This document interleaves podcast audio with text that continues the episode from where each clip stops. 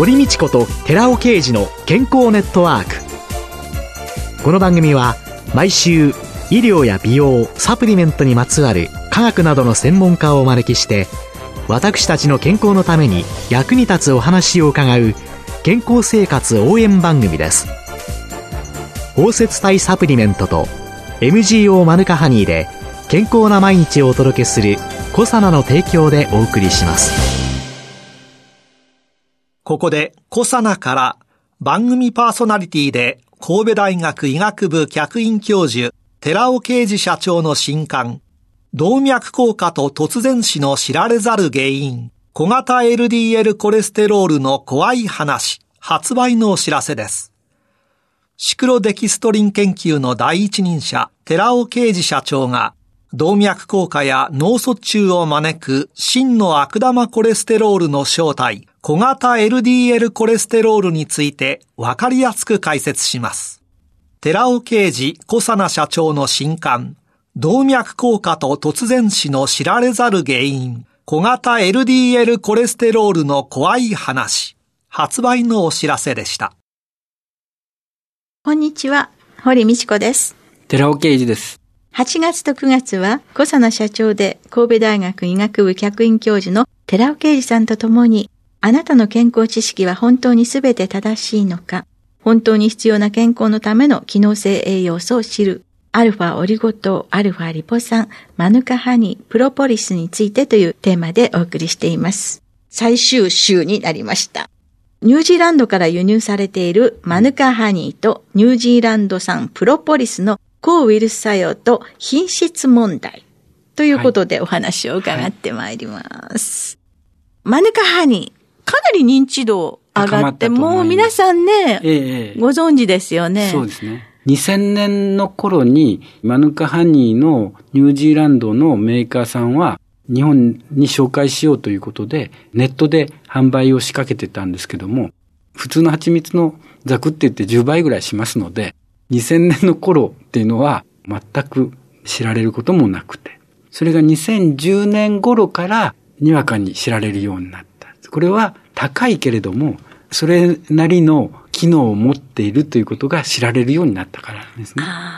で、今は蜂蜜の王様って、はい、そうそういうことですね。これは最初の頃はマヌカハニーの機能性についてすごく調べ上げた先生がいらして、ピーター・モラン教授その人は普通の蜂蜜とマヌカハニーは大きく違うぞと。特別な抗菌物質がそこにあって、そのことによって口腔内では歯周病原菌とか、それから虫歯菌に対してもちゃんと抗菌作用を示すし、そして胃に至ってはピロリ菌を退治してくれるのも他の蜂蜜には見られないマヌカハニーだけにある抗菌物質が有効性を高めているとか、それから腸の中では善玉菌は増やす。でも悪玉菌を減らすっていう効果がある。っていうように健康増進効果にいろんなものがあるっていうことをもう25年、20年前ぐらいからはっきりにした論文を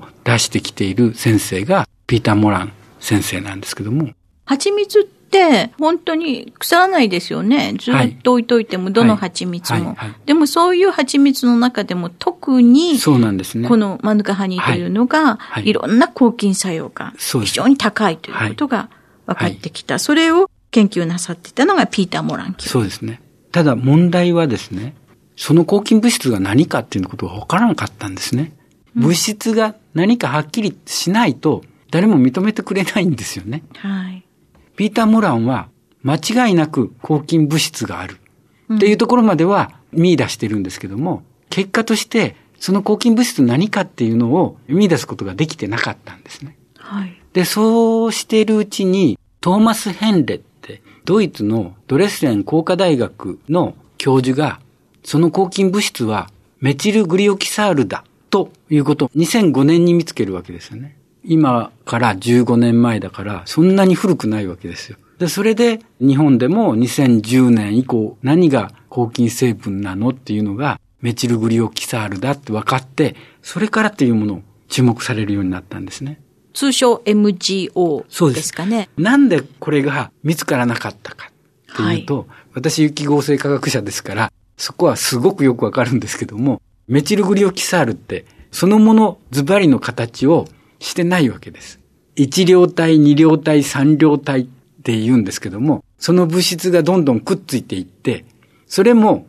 元に戻るんですけども、形を変えてるんですよね。あるいは、蜂蜜の中にはタンパクが存在してます。そうすると、タンパクにくっついていってるわけです。くっついてるから見えないんですけども、それは簡単にくっついてるだけだから元に戻るわけです。ですからメチルグリオキサールであったということが確認できないわけですよね。通常に分析すると。2個くっついてたり、3つくっついてたり、他のものにくっついてたり。ですから、MGO、メチルグリオキサールとして見ることができなかった。だから、ピーター・モランはそれを発見することができなかった。で、メチルグリオキサールだろうと思ったトーマス・ヘンレは何をしたかっていうと、メチルグリオキサールがある物質にくっつくと、元あったものはメチルグリオキサールだっていうことがわかるような仕掛けを作るわけです。それがジアミンって、アミノ基が2つあるものを用意するわけです。はい、そうすると、アミノ基が2つあるから、メチルグリオキサールはぴったりそこにくっついたら、それから形を変えることができないわけです。それが、キノキサリンっていう物質なんですね。出来上がったものが。はい。そのキノキサリンが同定できれば、元あったものはメチルグリオキサールだっていうことがわかるわけです。分かってしまえばすごい単純なものなんですけども、で、それでどのくらいメチルグリオキサールが入ってるかっていうことが分析できるわけです。それで、マヌカハニーに MGO がどのくらい入ってるよっていうのが表示できるようにもなった。そうそういうことなんですね。そしたら当然考えれば、MGO が多い方がいろいろな作用が期待できる。そういうことです。で、今年に入って注目されているのが抗ウイルス作用になるわけです。はい。これは3月にテレビ番組でマヌカハニーがコロナウイルスに対しても有効な可能性があるよっていう紹介した先生がいらっしゃるんです。はい。これは間違いないでほしいんですけども、コロナウイルスを対象にして研究したわけではなくて、長崎大学の研究なんですけども、インフルエンザウイルスに対して MGO マヌカハニーっていうのは効果があるっていうことを言ってるんですね。それは論文としてあります。あくまでもインフルエンザウイルスです。コロナウイルスではないんですけども。で、抗菌力があるっていうのは、メチルグリオキサールの間違いなく作用の一つです。でも、抗菌と抗ウイルスっていうのは違いますので、抗菌はあるけども、抗ウイルスはあるかどうかっていうのはまた別の話なんですけども、はい、それを確かめているのが長崎大学の研究なんですね。うん、で、インフルエンザウイルスに対しては、マヌカだけじゃなくて、レンゲとかアカシアとか、いろんな蜂蜜を評価したところ、明らかに抗ウイルス作用がインフルエンザに対して最もあるのはマヌカだっていうことをまず確かめる。はい、これが一つ。それからもう一つは、リレンザとかタミフルとか、実際に抗ウイルス作用を持つ医薬品に対して、そこにマヌカハニーを一緒に摂取すると、圧倒的にリレンザの効果が増すとか、タミフルの効果が増すっていうことを見つけているわけですね。うん、繰り返しになりますけど、これはインフルエンザであってコロナではないわけですね。でもコロナとインフルエンザでどちらにも言えるのが、タンパクを持っているわけです。エンベロップっていう脂質の膜があって、そこにタンパクがその内側を覆っているわけです。で、タンパクに作用するのが MGO です。インフルエンザとコロナウイルス、どちらもタンパクがあって、そこに MGO が、メチルグリオキサールが作用するっていうのは間違いないです。ですから、可能性としてはありますっていうのは、テレビ番組で言われてるのは正しいと思います。というようなところからすると、あのカーニーを摂取しておくっていうのは一つの効果として期待できるっていうところのものだと思います。ウイルスは遺伝子があっ、はい、その周りにちょっとしたタンパクの膜で覆われていて、はい、そしてもう一つその周りに、エンベロープというタンパクと脂質の膜、はい、で、そこにまあトゲトゲが、スパイクが出てスパイクがあると。スパイクもタンパクですから、スパイクのタンパクに対して MGO が関与している。これも間違いありません。そうすると、そのエンベロープを持っている構造的なものっていうのは、インフルエンザとコロナは同じグループですよね。そうです。そうですだから、消毒用のエタノールも効果があるし。そう、そういうことです、そういうことです。っていうことですよね。はい、このエンベロープを持たないものっていうのは消毒用のエタノールなんかは効果がない。そうですね。じゃあ、このトゲトゲスパイクのところ、そしてこのエンベロープに対しての作用が、インフルエンザではもう実証されている。はい、でコロナではまだ実験はされていないんだけれども、まあ、同じ。の可能性はありますよ っていうところまでで注目されたんですね、マヌカハニーっていうのは。はいで、注目されて、それから皆さん、マヌカハニーを日本でも購入されるようになったんですけども、はい、私がここで言いたいのは気をつけないといけないのは、はい、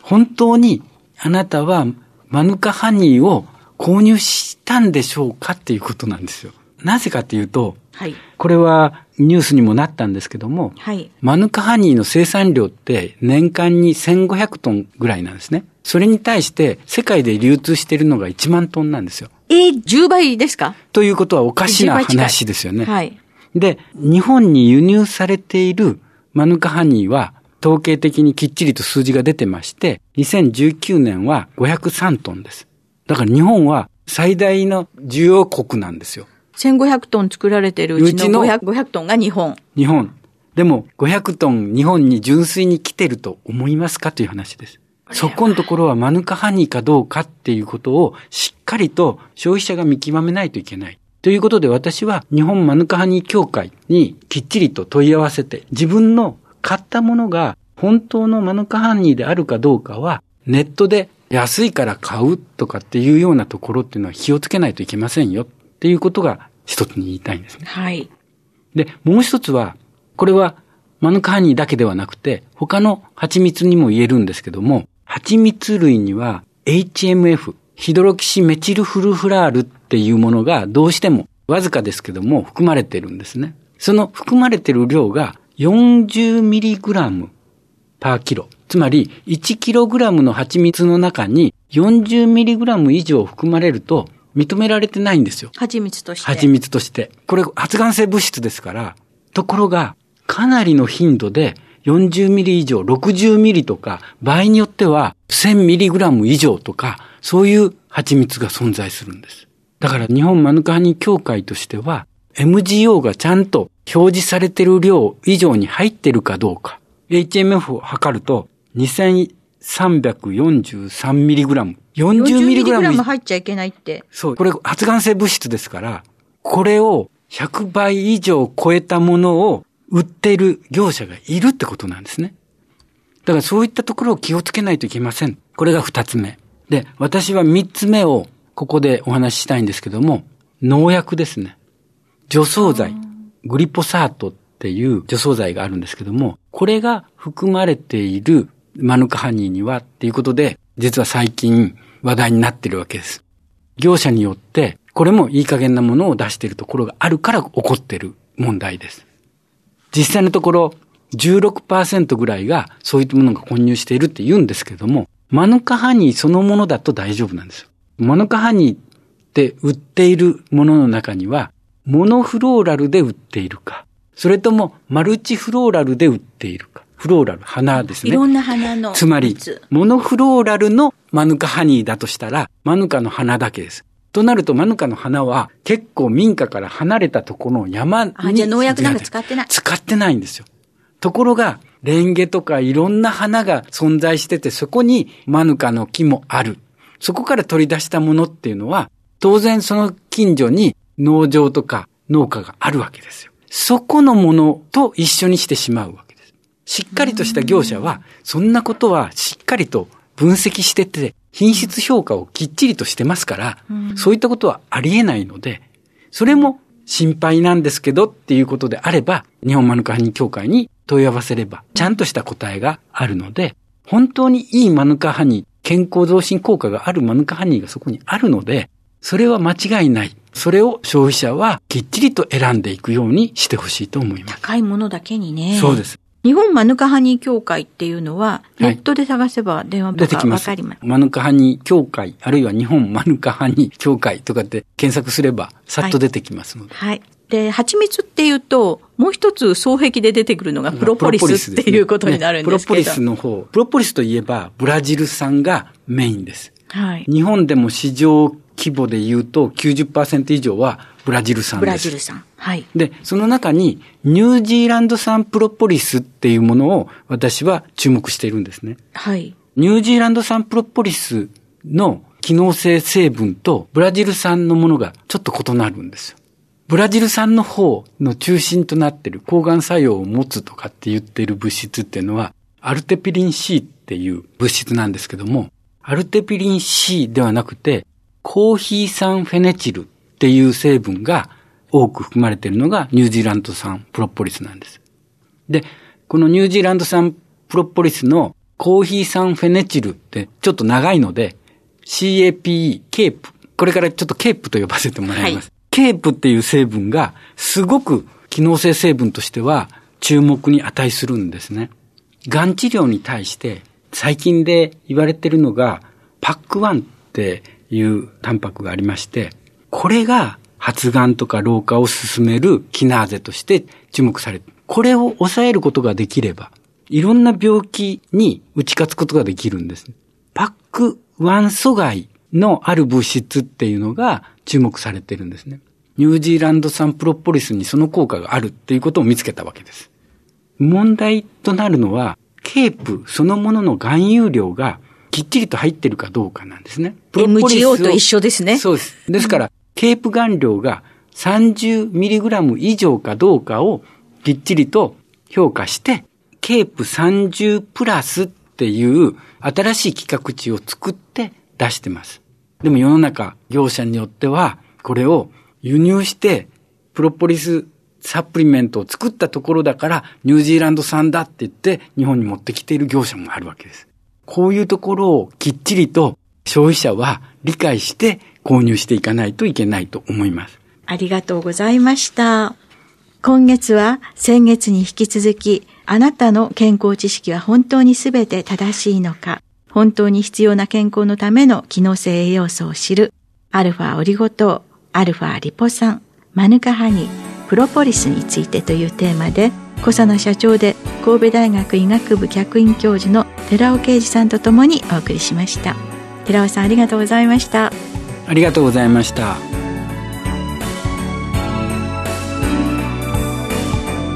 ここで小佐奈から番組パーソナリティで神戸大学医学部客員教授寺尾啓二社長の新刊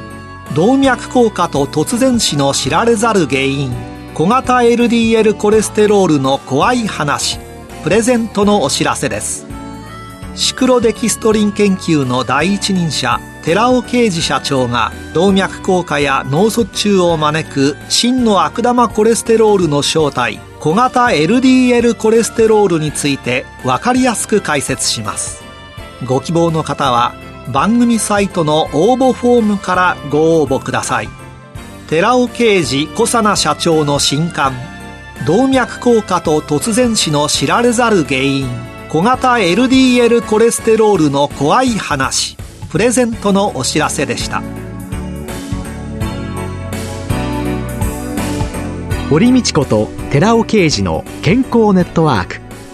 この番組は包摂体サプリメントと MGO マヌカハニーで健康な毎日をお届けするコサナの提供でお送りしました。